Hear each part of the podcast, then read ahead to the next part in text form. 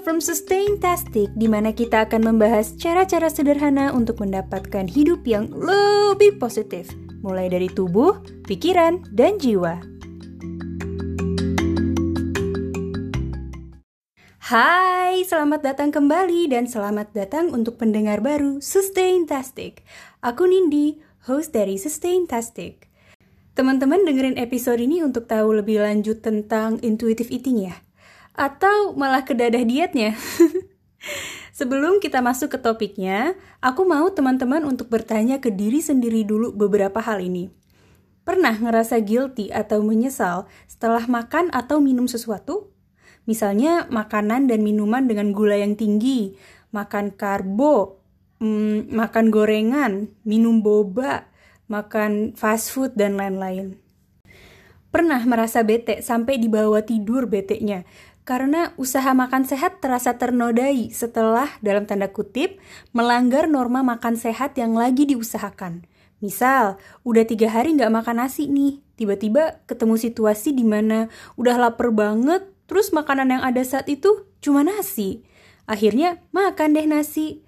Terus udahannya nyesel dan menyalahi diri sendiri ataupun metode dietnya. Yang terakhir, pernah merasa udah ikutin aturan diet yang berhasil untuk orang lain? Tapi berat badanku kok nggak menurun atau meningkat juga? Contoh, udah ikutin diet keto, tapi beratnya nggak turun. Malah masuk rumah sakit, aduh, aduh, aduh, aduh.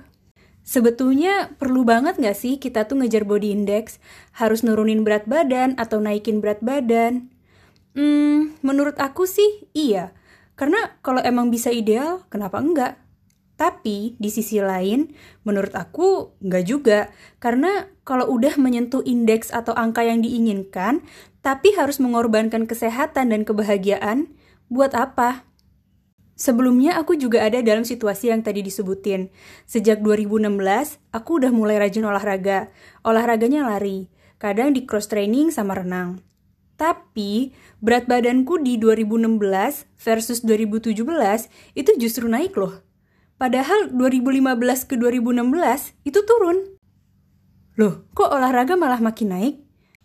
Jelas iya, karena aku masih menganut sistem emotional eating. Jadi habis lari capek-capek, aku menghalalkan segala makanan yang bisa memuaskan aku. Terutama lidah ya, bukan untuk tubuh. Jadi aku nggak mikirin nih, apa yang aku makan itu dibutuhin tubuh atau enggak. Atau justru malah nambah sampah di tubuh. Makan aja, soalnya kan tadi udah all out olahraganya. Terus capek. Sampai di sini familiar ya sama emotional eating? Selain saat lelah atau capek, kadang emotional eating ini juga berlaku saat kita lagi bosen, lagi stres, atau lagi sedih. Sebagai ilustrasi aja nih, sejak Maret 2019 sampai podcast ini dipublish, tanpa diniatkan, berat badanku turun dari 62 kilo ke 56 kilo. Itu berarti ada berapa tuh? 62 ke 56, 6 kilo ya? ya 6 kg. Itu bukan karena diet, tapi karena merombak gaya hidup, rutinitas, dan serba intuitif alias diniatkan dengan intuisi.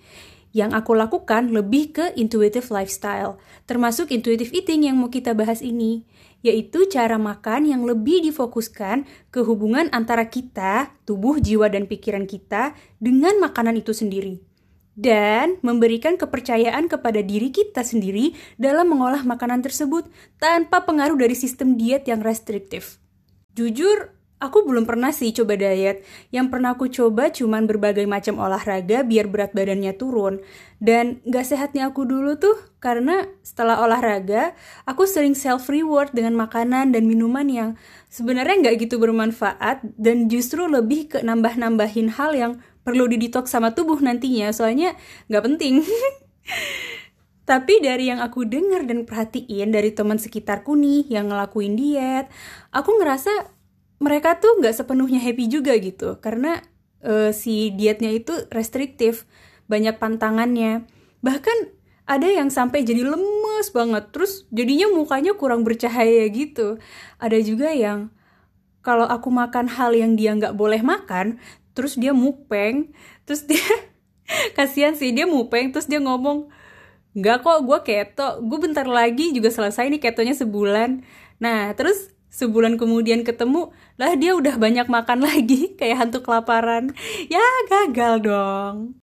Nah, intuitive eating ini bukan cara diet, tapi lebih ke berdamai dengan makanan dan minuman kita. Gak ada larangan atau label bad carbo or good carbo. Dalam intuitive eating, makanan ya makanan. Karena kayak yang aku sebut di episode 6 tentang pengaruh pikiran terhadap kesehatan fisik, jika kita menghindari sesuatu atau memberi label buruk, kemungkinan besar kita akan lebih sering tertarik untuk melakukan itu. Mungkin nggak langsung kepengen, tapi setidaknya pasti kita jadi lebih sadar gitu. Contoh ya, ada es krim. Wah, es krim. Duh, tapi gue harus makan fat free. Terus ada juga karbo. Duh, ada karbo tapi gue lagi diet karbo. Jadi selalu nyadar kalau misalnya hal-hal yang kita lagi uh, hindarin itu ada.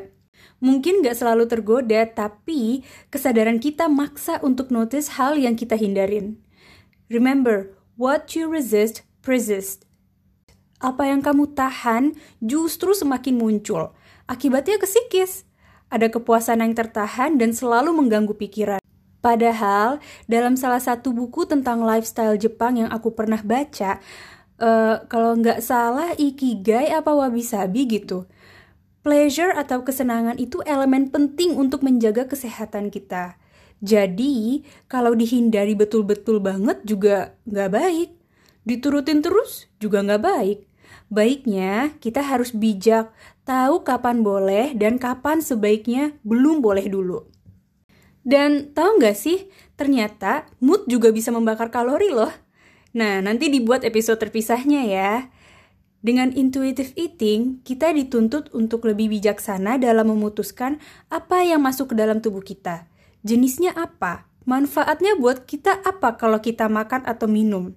Porsinya seberapa? Bisa kita pertanggungjawabkan nggak semua itu? Dalam intuitive eating, metode kuncinya ada dua. Yang pertama, bedain emotional hunger dan physical hunger. Yang kedua, tahu kapan kenyang. Jadi, dengan menyadari keduanya, kita diharapkan bisa menggunakan intuisi kita untuk bisa menentukan pola makan yang tepat. Kapan kita harus makan, kapan kita harus tahan, apa makanan yang tepat untuk kondisi kita saat itu, dan berapa banyak porsinya. Di intuitive eating, selain kita harus bisa fokus menganalisa rasa lapar, kita juga dianjurkan untuk lebih sadar kapan kita merasa kenyang. Nah, ini metode kunci yang kedua. Tadi yang pertama analisa kapan lapar, yang kedua analisa rasa kenyang. Makan saat benar-benar lapar dan berhenti saat benar-benar kenyang itu nggak baik juga buat kesehatan. Secara umum, apa pun yang ada di dua ekstrim itu nggak bagus kan? Jadi contohnya, dari skala 0 sampai skala 10. 0 lapar banget, 10 kenyang banget. Nah, berdasarkan pengalaman aku, kita harusnya makan di skala kedua dan berhenti di skala ke-8. Kenapa begitu? Kalau lapar banget terus kita makan, pencernaan kita kaget. Seringnya kita merasa sakit perut karena gasnya naik. Tahu dong kalau misalnya yang suka puasa, sekalinya puasa pas buka puasa kalap, itu pasti selain perutnya rasanya aneh, campur aduk, um, jadi mager, terus moodnya juga jadi nggak jelas. Nah, itu jeleknya kalau misalnya kita ke skala 0 terus baru diisi. Kalau kekenyangan, kita jadi mager. Bisa juga jadi ngantuk. Bahkan yang paling nggak enak sampai mau muntah. Kalian pernah ngerasa gitu juga nggak? Apalagi yang perlu diperhatikan selama intuitive eating. Untuk aku, aku perhatiin tiga poin. Yang pertama, jenis makanan dan kandungannya untuk tubuh kita. Sampai saat ini, aku masih makan nasi kalau lagi lapar dan butuh tenaga, terutama untuk makan siang. Nasi putih, nasi merah, nasi campur, nasi uduk juga masih, nasi kuning kalau lagi ada hajatan juga dimakan. Jadi dilihat dulu nih kebutuhannya kita apa, kita sesuaikan dengan makanannya. Apa makanan yang mengandung karbo? Nasi, kentang, ubi, pasta, roti. Nah, untuk menentukan pilihannya, balik ke masing-masing ya, disesuaikan ke kondisi kesehatan masing-masing. Contoh, ada yang punya sensitivitas lebih tinggi sama gluten. Mungkin mau pilih makanan yang gak memancing sensitivitasnya itu. Misal, uh, lebih milih roti dengan tepung gluten free. Yang kedua, waktu makan. Makan juga punya waktu terbaik loh, karena sistem pencernaan kita punya jam kerjanya sendiri. Nah, sebagai informasi, waktu makan yang baik menurut India Times ini mirip nih sama pola makan aku saat ini dan sejauh ini sih aku ngerasa impactnya dari sebelumnya lebih baik. Jadi waktu makannya ini sarapan 30 menit setelah bangun tidur. Pastiin ada protein di sarapannya. Terus, untuk makan siang, coba untuk menjaga 4 jam gap antara sarapan dan makan siang. Tuh. Untuk makan malamnya, paling-paling mentok tuh 3 jam sebelum tidur. Kalau tidurnya jam 10, makannya jam 7. Yang ketiga, porsi. Berapa porsi yang kita butuhkan? Nah, ini bisa juga pakai cara skala lapar dan kenyang yang tadi aku jelasin. Jadi, jangan sampai kekurangan dan jangan sampai kelebihan banget. Aku paham sih ada momen di mana kita bener-bener indulge, makan banyak, terutama dalam acara besar kayak nikahan atau perayaan lain. Aku sendiri mengizinkan diri aku untuk tetap indulge. Makannya sedikit lebih banyak daripada biasanya dalam uh, momen-momen uh, itu. Tapi ya tetap dilakukan secara sadar gitu. Sadar bahwa setelah ini harus lebih aktif bergerak atau besoknya harus olahraga yang uh, calorie burning atau fat burning gitu. Jadi bukannya malah mager karena kekenyangan terus menyesali apa yang udah kita makan gitu. Jangan gitu ya, nggak baik buat mental dan physical health kita. Nah, dari tiga poin tadi, kurang lebih udah ada gambarannya ya tentang cara intuitive eating. Sekarang kita lihat manfaatnya. Yang pertama, intuitive eating bisa mempertahankan berat badan ideal. Dari sebuah penelitian yang dirilis oleh Journal of Public Nutrition, disebutkan bahwa pelaku intuitive eating memiliki indeks massa tubuh yang ideal dan mampu mempertahankan berat badannya tersebut. Seru banget gak sih kalau kita udah dapet berat badan ideal, terus mampu dipertahankan? Mempertahankan itu tuh lebih susah daripada memulai sesuatu kan. So, intuitive eating ini bisa melakukan keduanya. Yang kedua, bisa menjaga kesehatan psikologis. Hal ini disebutkan dalam studi yang dirilis oleh Journal of the Academy Nutrition and Dietetics bahwa penerapan intuitive eating membuat kualitas hidup kita meningkat serta terhindar dari gangguan kecemasan dan depresi. Itu dia tadi dua manfaatnya. Nah, intuitive eating ini bisa berbeda untuk setiap orang, sebagaimana berbedanya intuisi setiap orang di dunia ini. Ada yang intuitive eatingnya selain memikirkan apa yang tubuh butuhkan, memikirkan juga proses makanan itu, apakah organik atau ada kimia dalam perawatan bahan mentahnya itu. Dari mana makanan itu berasal? Apakah ada manusia atau hewan yang dikorbankan haknya dalam makanan ini? Apakah makanan ini dilarang agama? Dan mengapa dilarang agama? Dan lain-lain. Jadi yang aku share tadi adalah basic dari intuitive eating. Sebagai rangkuman, intuitive eating adalah cara makan yang lebih difokuskan ke hubungan antara kita, tubuh jiwa dan pikiran kita dengan makanan itu sendiri dan memberikan kepercayaan kepada diri kita sendiri dalam mengolah makanan tersebut tanpa pengaruh dari sistem diet yang restriktif. Kuncinya ada dua, sadari rasa lapar, apakah rasa lapar itu dari emosi atau dari fisik, dan sadari rasa kenyang.